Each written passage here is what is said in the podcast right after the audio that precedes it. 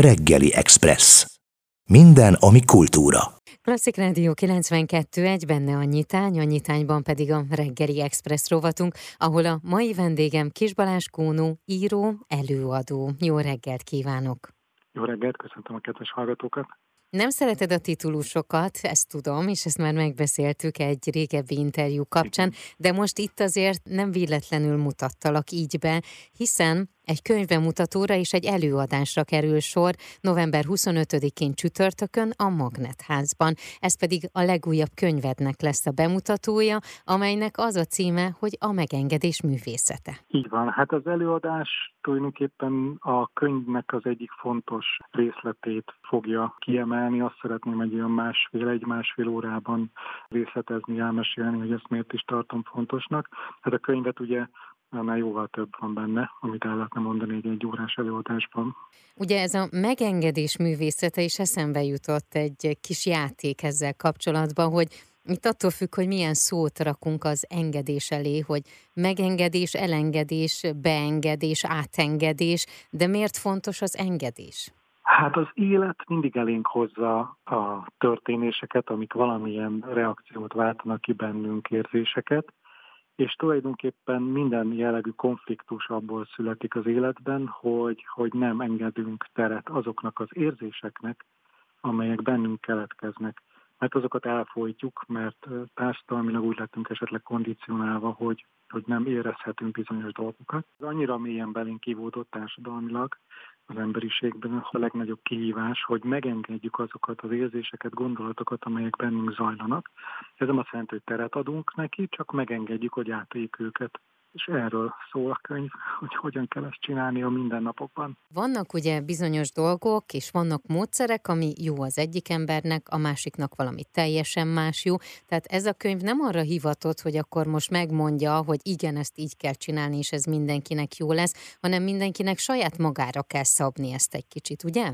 Abszolút, én nem annyira kedvelem a módszereket, de minden módszer jó és nincs rossz módszer, minden módszer tökéletes. A lényeg az lenne, hogy mindenki megtalálja, ugye, ahogy mondtad, a saját maga módszerét, de minden mögött van egy általános mozgatórugó, amikkel ez a könyv is foglalkozik, hogy ugye arra térek ki, hogy miért nem tudjuk megengedni a dolgokat, miért nem akarjuk megengedni, és hogy hogyan, hát a hogyan, azt nem azt értem az alatt, hogy valamilyen módszert adna, bár vannak benne gyakorlatok, meg házi feladatok, uh-huh. de hogy nem egy konkrét módszer, mert hogy most meditációtól kezdve bármilyen családállítási, bármilyen módszer tökéletes lehet, és mindeközben, amiközben ezt a bármelyik módszert gyakoroljuk, mi az, amire figyelni kell. És az egyik ugye a legfontosabb, hogy ne hallgassunk a gondolatokra. Ez a, ez a leges-leges legfontosabb tanítása a könyvből, uh-huh. ami kiolvasható.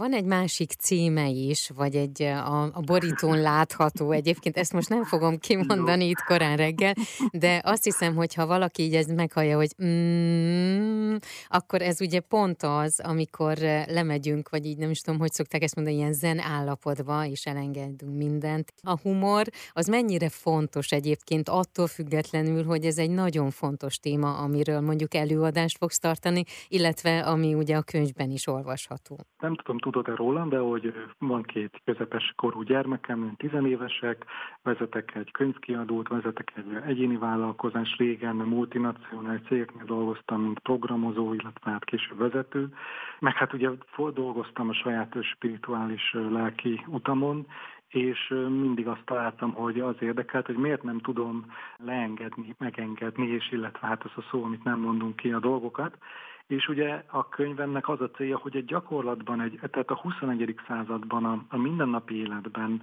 az olyan emberek, akik itt élnek a civilizációban, és nem egy kolostorban meditálnak a hegytetején, hogy hogyan tudjuk a mindennapokban ezt a megengedést gyakorolni, és könyvem tele van humorral, hát én magam is rengeteg viccet, szójátékot szoktam elsütni előadások közben, de hogy ugyanakkor pedig nagyon kemény. Tehát szókimondó a könyvem, nem kert el bizonyos témákban, és nem, nem finomkodik, inkább így mondjam, de ugyanakkor megpróbál egy kicsit így bőrbetükröt tartani azoknak a elszállt és túl gondolt dolgoknak, amikkel az emberek általában takarózgatni szoktak úgyhogy kemény és humoros.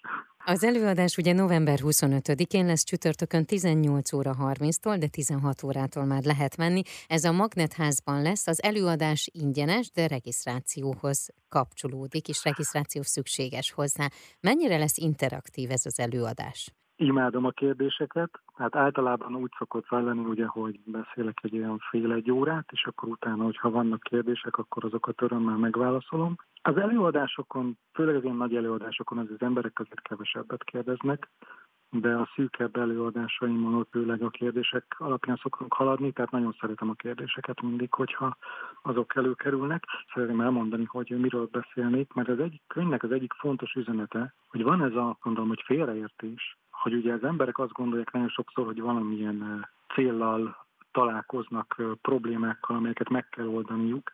Tulajdonképpen az előadásnak is, meg a könyvemnek is az egyik fő mottója az, hogy, hogy nem azért találkoztunk az életünkben a problémákkal, hogy azokat megoldjuk.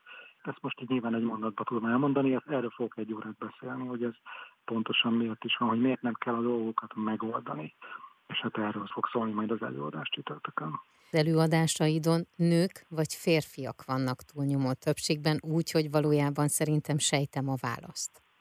Hát nyilván egyértelmű a válasz, szerintem ezt mindenki tudja, hogy, hogy a nők vannak többségben, de ugyanakkor nagyon büszke vagyok erre, hogy nagyon sok férfi is szoktam találkozni, sőt egyszer volt egy olyan elvonulásom, ahol 45-55 százalékban voltak a férfiak, egyre több hölgy volt, mint férfi, egy ilyen 20-25 fős elvonuláson, ami, ami nagyon jó arány. Problémaként vagy feladatként tekintünk dolgokra? Mi a tapasztalatod, vagy hogy kellene tekinteni rá? Jaj, hát egyiknek se, se probléma, se feladat. Ezt a kettő dolgot, ezt nagyon nagy, hát tulajdonképpen ezen dolgozom, hogy ezt így jól lenne kiírtani a, az emberek fejéből, hogy a, hogy a dolgok se nem problémák, se nem feladatok. Hát tudom, hogy ezt nehéz elhinni, de mindig csak arról szeretek beszélni, amit a saját életemben kipróbáltam, és nekem ez már évek óta nagyon működik, hogy, hogy sem feladatokat, sem pedig problémákat nem csinálok az életemben semmiből, és mégis lehet így élni, bárcsak, bárcsak meg tudnám mutatni mindenkinek. Reméljük, hogy ezen az előadáson egyébként ez sikerülni fog, és akik oda mennek, nyitott szívvel és nyitott lélekkel lesznek ott, és e, úgy távoznak, hogy gondolatébresztő magocskák elvetődtek bennük, és aztán e, tovább mennek, és tovább tudnak haladni az útjukon. Igen, ez a magocskákat, ezeket, ezeket, ezeket nagyon jó, hogyha az emberek viszik magukkal, igen. Nagyon szépen köszönöm. Én is köszönöm szépen a beszélgetést. Kis Balázs Kónó, író, előadó.